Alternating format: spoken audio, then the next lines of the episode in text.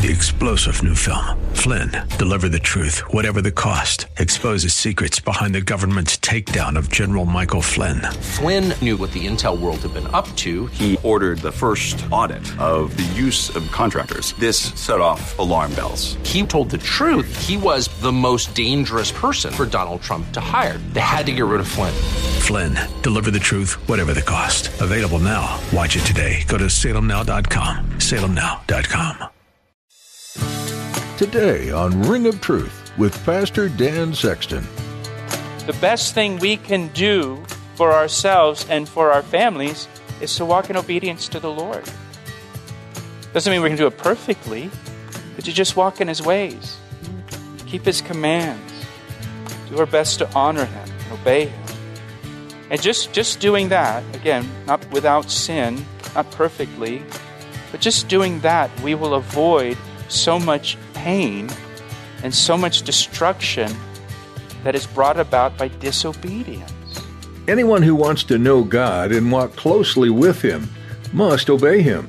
Obedience isn't always the natural response when your fleshly desires are pulling you in the opposite direction.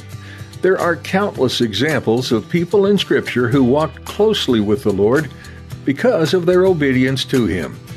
Pastor Dan will remind you in the message today that when you're obedient to God, you can hear His voice. Open the Word, read it, meditate on it, and allow it to shape your thinking. Allow the Lord to mold you for His purpose today. Now, here's Pastor Dan in the book of Jeremiah, chapter 39, for today's edition of Ring of Truth.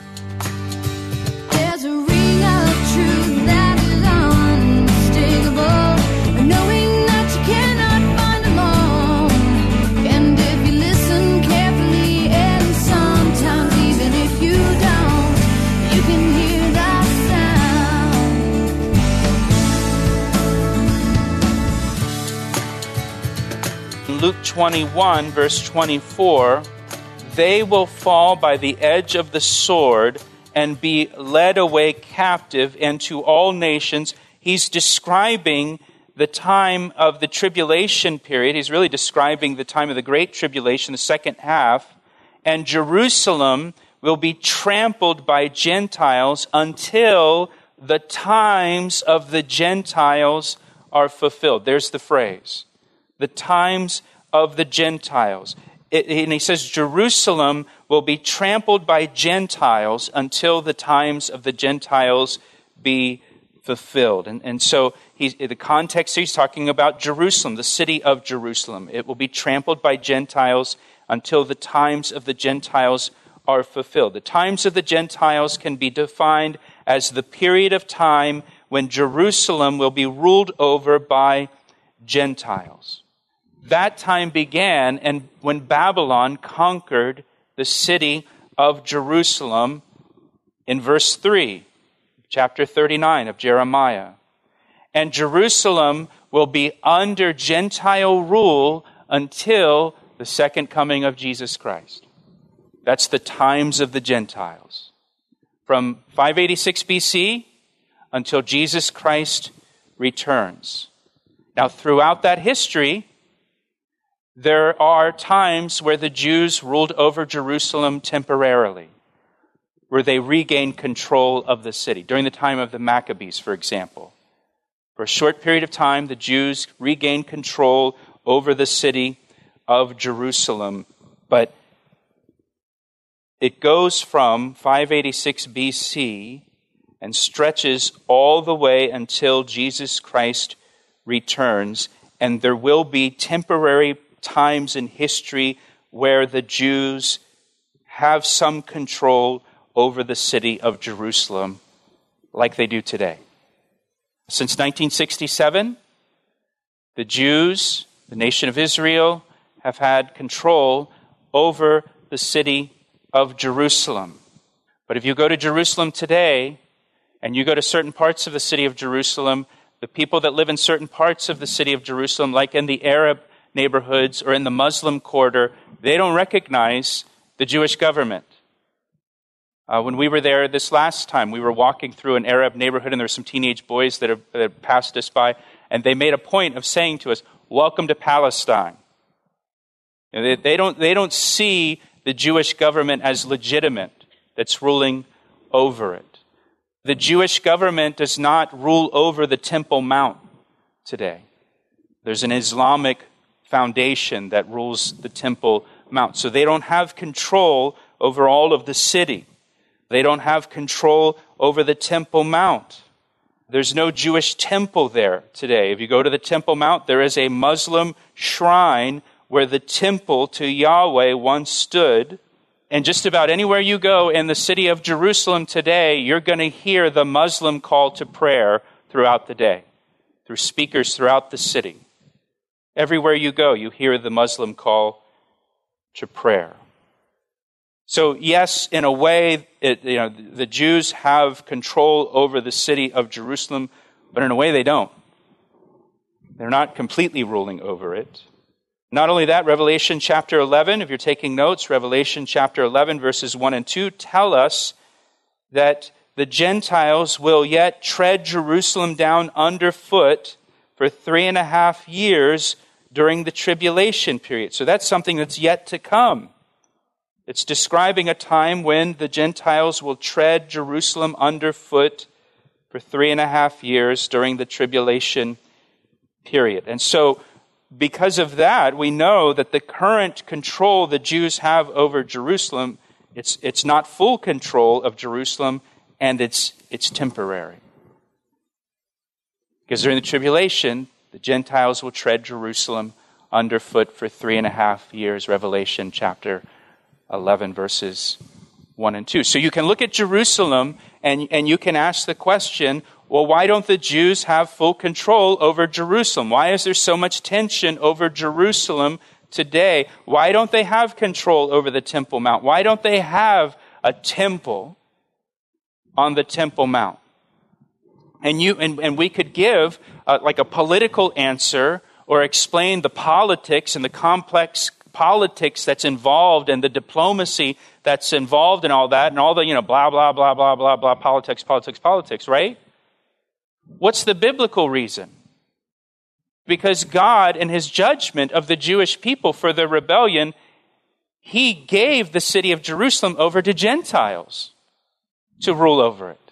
So when you see a picture of the Temple Mount and you see the, the dome of the rock that, you know, dominates the Temple Mount, that, that's a reminder to us that that is the judgment of God against the Jewish people for their rebellion, for their failure to repent and turn back to Him. And it will remain, the city will remain under Gentile power in some degree until the second coming of Jesus Christ. It's the time of the Gentiles. It began back with the Babylonians 586 BC, and it's going to carry all the way through until Jesus Christ returns. Now, there is a difference, and I want to point this out because sometimes people get these two terms confused. There is a difference between the times of the Gentiles that we're talking about and the fullness of the Gentiles. Sometimes you hear that, that phrase as well, the fullness of the Gentiles. So I want to explain the difference to you. If you want to turn with me over to Romans chapter 11. Romans chapter 11.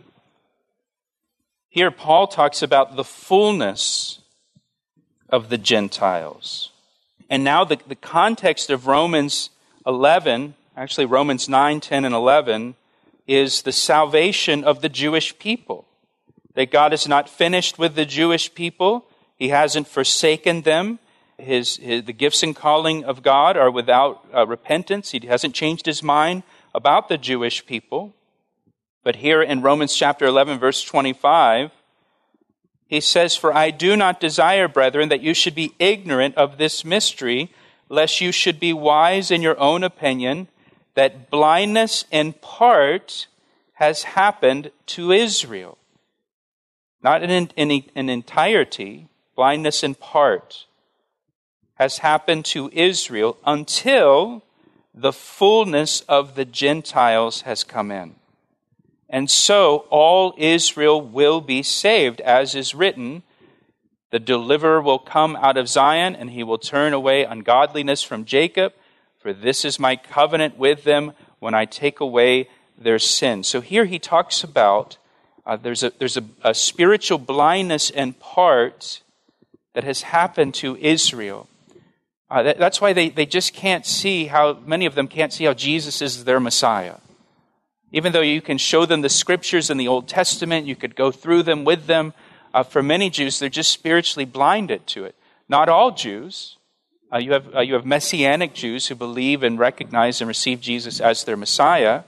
So some Jews are believers in Jesus, but blindness in part has happened to Israel until, so it's temporary blindness, the fullness of the Gentiles comes in, until the fullness of the Gentiles. That word fullness there, it, it literally means a set number.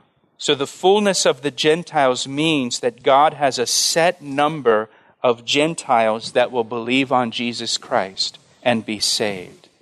Isn't that something to think about? That he has, he has a set number of Gentiles that God will bring into the church. Right? Because you have, in the world, you have Jews, you have Gentiles, and you have the church. And the church is made up of believing Jews and believing Gentiles that God has called out of the world into the church. And so he, he has this set number of Gentiles that will believe on Jesus Christ, that will be saved. And once that set number is reached, that's the fullness of the Gentiles. And then God turns back to the Jewish people after that because the blindness is temporary for the Jewish people. And once that number is reached, the fullness of the Gentiles, then God turns back to Israel. And verse 26 all Israel at that time, once the blindness is lifted, it's, it's not saying about all Jews of, throughout all of history, but all Israel at that time will be saved. And again, that's, that's going to be at the end of the age, that's going to be during the tribulation period. You're listening to Ring of Truth with Pastor Dan Sexton of Calvary Chapel, Ellicott City, Maryland. We'll return to the second half of today's message in a moment. But first, here's a word from Pastor Dan. It's my privilege to share the Word of God with you through our radio ministry, Ring of Truth. Thank you for tuning in each day. Hey, I would love to hear from you. Will you take a moment to email me to tell me how these daily studies have ministered to you? I want to hear your story. You can email me through our website at calvaryec.com. That's calvaryec.com. Thanks, Pastor Dan. Now let's join him again for the conclusion of today's edition of Ring of Truth. So, the time of the Gentiles, it, it refers to the Gentiles ruling over Jerusalem, which lasts from 586 BC to the second coming the fullness of the Gentiles refers to the total number of Gentiles that will be saved. People that believe in a pre tribulation rapture of the church believe that when, once that last Gentile that will be saved is saved, then the rapture takes place. Right? So, whoever that last Gentile is, once that person, and we're kind of waiting on this guy, right, to, uh, to make his decision so we can all go home. Once he's saved or she's saved, then the rapture takes place and we're out of here. So make sure you share your faith with people because it might be the last one, right? Wouldn't that be great? so now go back to Jeremiah 39. So that, just gives you a little bit of understanding now of the times of the Gentiles and the fullness of the Gentiles. Jeremiah 39, verse 3, when it talks about the leaders of the kingdom of Babylon coming into the gate of the city of Jerusalem and establishing their government over Jerusalem. Now, that begins the times of the Gentiles ruling over Jerusalem.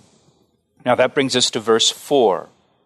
And so it was when Zedekiah, the king of Judah, and all the men of war saw them, that they fled and they went out of the city of Jerusalem by night by way of the king's garden, by the gate between the two walls, and he went out by way of, of the plain or the Arabah. So now Zedekiah the king, he, he sees that the Babylonians have breached the wall of the city, that the city is, is going to fall. So, in the middle of the night, Zedekiah and his family tried to flee from the city, and they go out. There's actually a place, it's, it's more tradition. We're not sure if it's the actual place, but there is a place in Jerusalem called Zedekiah's Cave. They think he may have escaped from the city using that cave, but we can't say for sure. But he, he goes out and it says he heads to the plain. He goes east, is what that means. He heads to the east. He goes to the Arabah, which is the, in the Judean wilderness. He heads out to the desert. And, and just based on the geography of the direction he's going and where the Babylonians finally capture him, it seems like he's heading out towards the desert to cross over the Jordan River and enter into the mountains of Perea. And it, it seems he's heading off to the mountains to try to take refuge and hide out there. So he flees. Verse 5 says, But the Chaldean army, which is the Babylonians, they pursued them and overtook Zedekiah in the plains of Jericho. So he makes it all the way down to the area of Jericho beyond Jericho, out in the plains. That's where the Jordan River was located. It's about 15 miles from Jerusalem. And when they had captured him, they brought him up to Nebuchadnezzar, king of Babylon, to Riblah in the land of Hamath, where he pronounced judgment on him. So, so the Babylonian army caught up with Zedekiah in the plains of Jericho. He, he makes it out of Jerusalem he makes it all the way past Jericho, out into the plains of Jericho. He's almost to the Jordan River. He could probably see it. He was so close. He almost made it. But there's no chance he was going to make it. Because if you remember in previous chapters, Jeremiah warned him and told him if you, if, you, if you surrender, you'll live and your family will be spared. If you don't surrender, you're going to be captured and you're going to be carried away to Babylon. And he, he got right there. Almost. But there's no way he was going to make it. Because the Word of God says he's not going to. And they brought Zedekiah and his family to Nebuchadnezzar. It says in, in, in Ribla. Riblah was about 200 miles from Jerusalem in modern day Syria. There's still a city there today, the city of Ribla. Uh, and, and it's believed that the king of Babylon set up kind of a, a temporary headquarters in Riblah as he was invading uh, that, that area of Israel down towards Egypt. And so he set up his headquarters there. And it says he's brought there the 200 miles to Riblah to Nebuchadnezzar, and Nebuchadnezzar pronounced judgment on Zedekiah. Verse 6 and 7 tell us the judgment. Look at the judgment. Then the king of Babylon killed the sons of Zedekiah before his eyes in Riblah. The king of Babylon also killed all the nobles, all the leaders of Judah.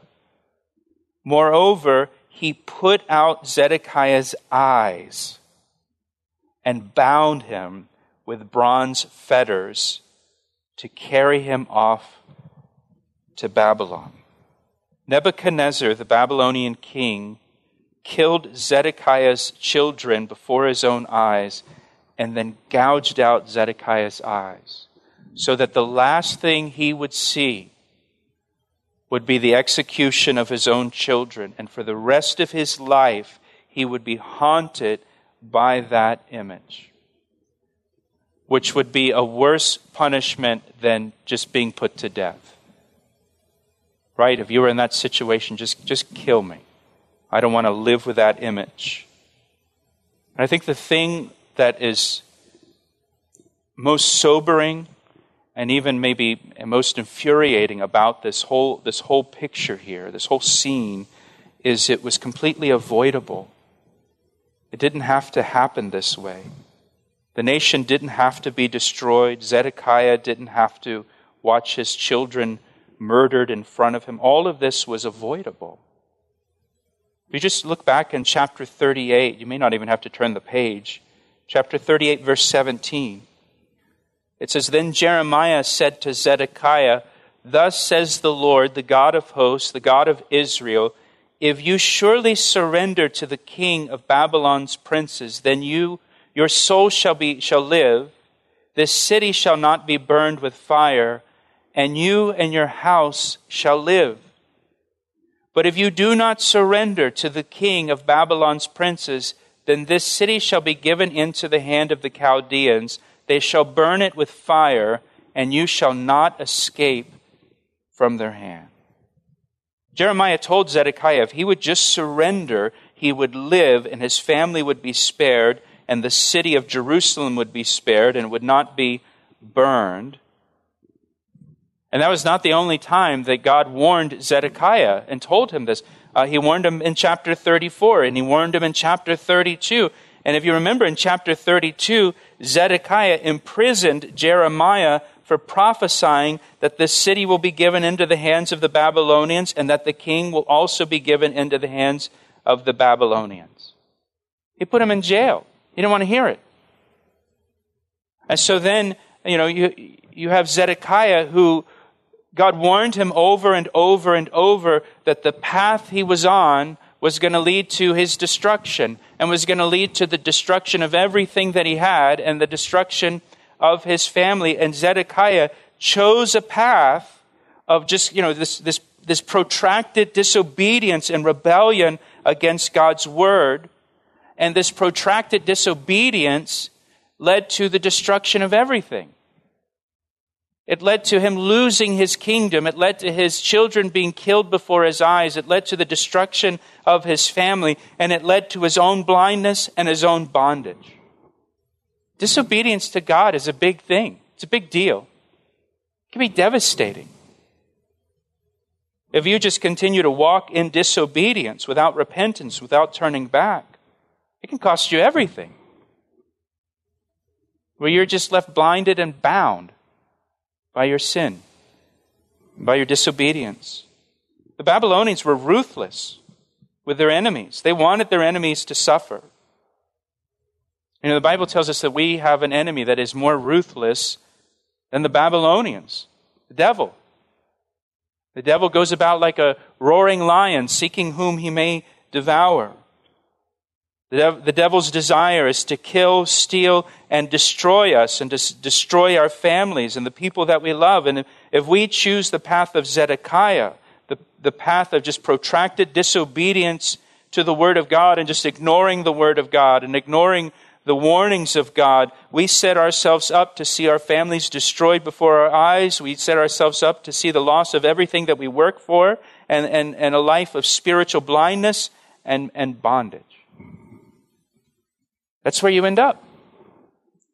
The best thing we can do for ourselves and for our families is to walk in obedience to the Lord. Doesn't mean we're going to do it perfectly, but to just walk in His ways keep his commands, do our best to honor him and obey him.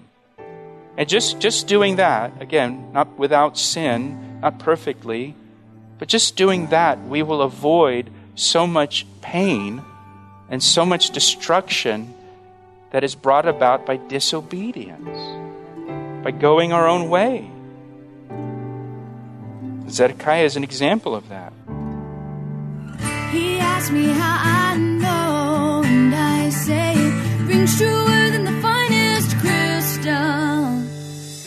We're so glad you joined us today on Ring of Truth as we continue our verse by verse study through the book of Jeremiah. If you'd like to hear more messages from Pastor Dan, please visit our website at calvaryec.com. You can listen to and download a wide range of previous broadcasts or simply subscribe to our podcast. Sometimes life can get busy, and between work, school, family, and all of our other obligations, it's hard to find time to dig deeper into the Bible for ourselves. At Ring of Truth, we've tried to make it a bit easier for you. Our podcast provides you with up to date teachings through the Bible and can be taken with you wherever you go. This way, you'll have encouragement from God's Word throughout the day. You'll find a link to subscribe at our website, calvaryec.com, or just search for Ring of Truth on iTunes. We'd love to hear how Ring of Truth has had an impact on your life, so please let us know by giving us a call at 410-491-4592. That number again is 410-491-4592. When you call, please feel free to share any prayer requests that are on your heart. We'd be happy to pray with and for you. We also appreciate your prayers for this radio ministry. Please tune in next time as Pastor Dan continues teaching verse by verse, chapter by chapter, through the book of Jeremiah, right here on Ring of Truth. I see the signs and I recognize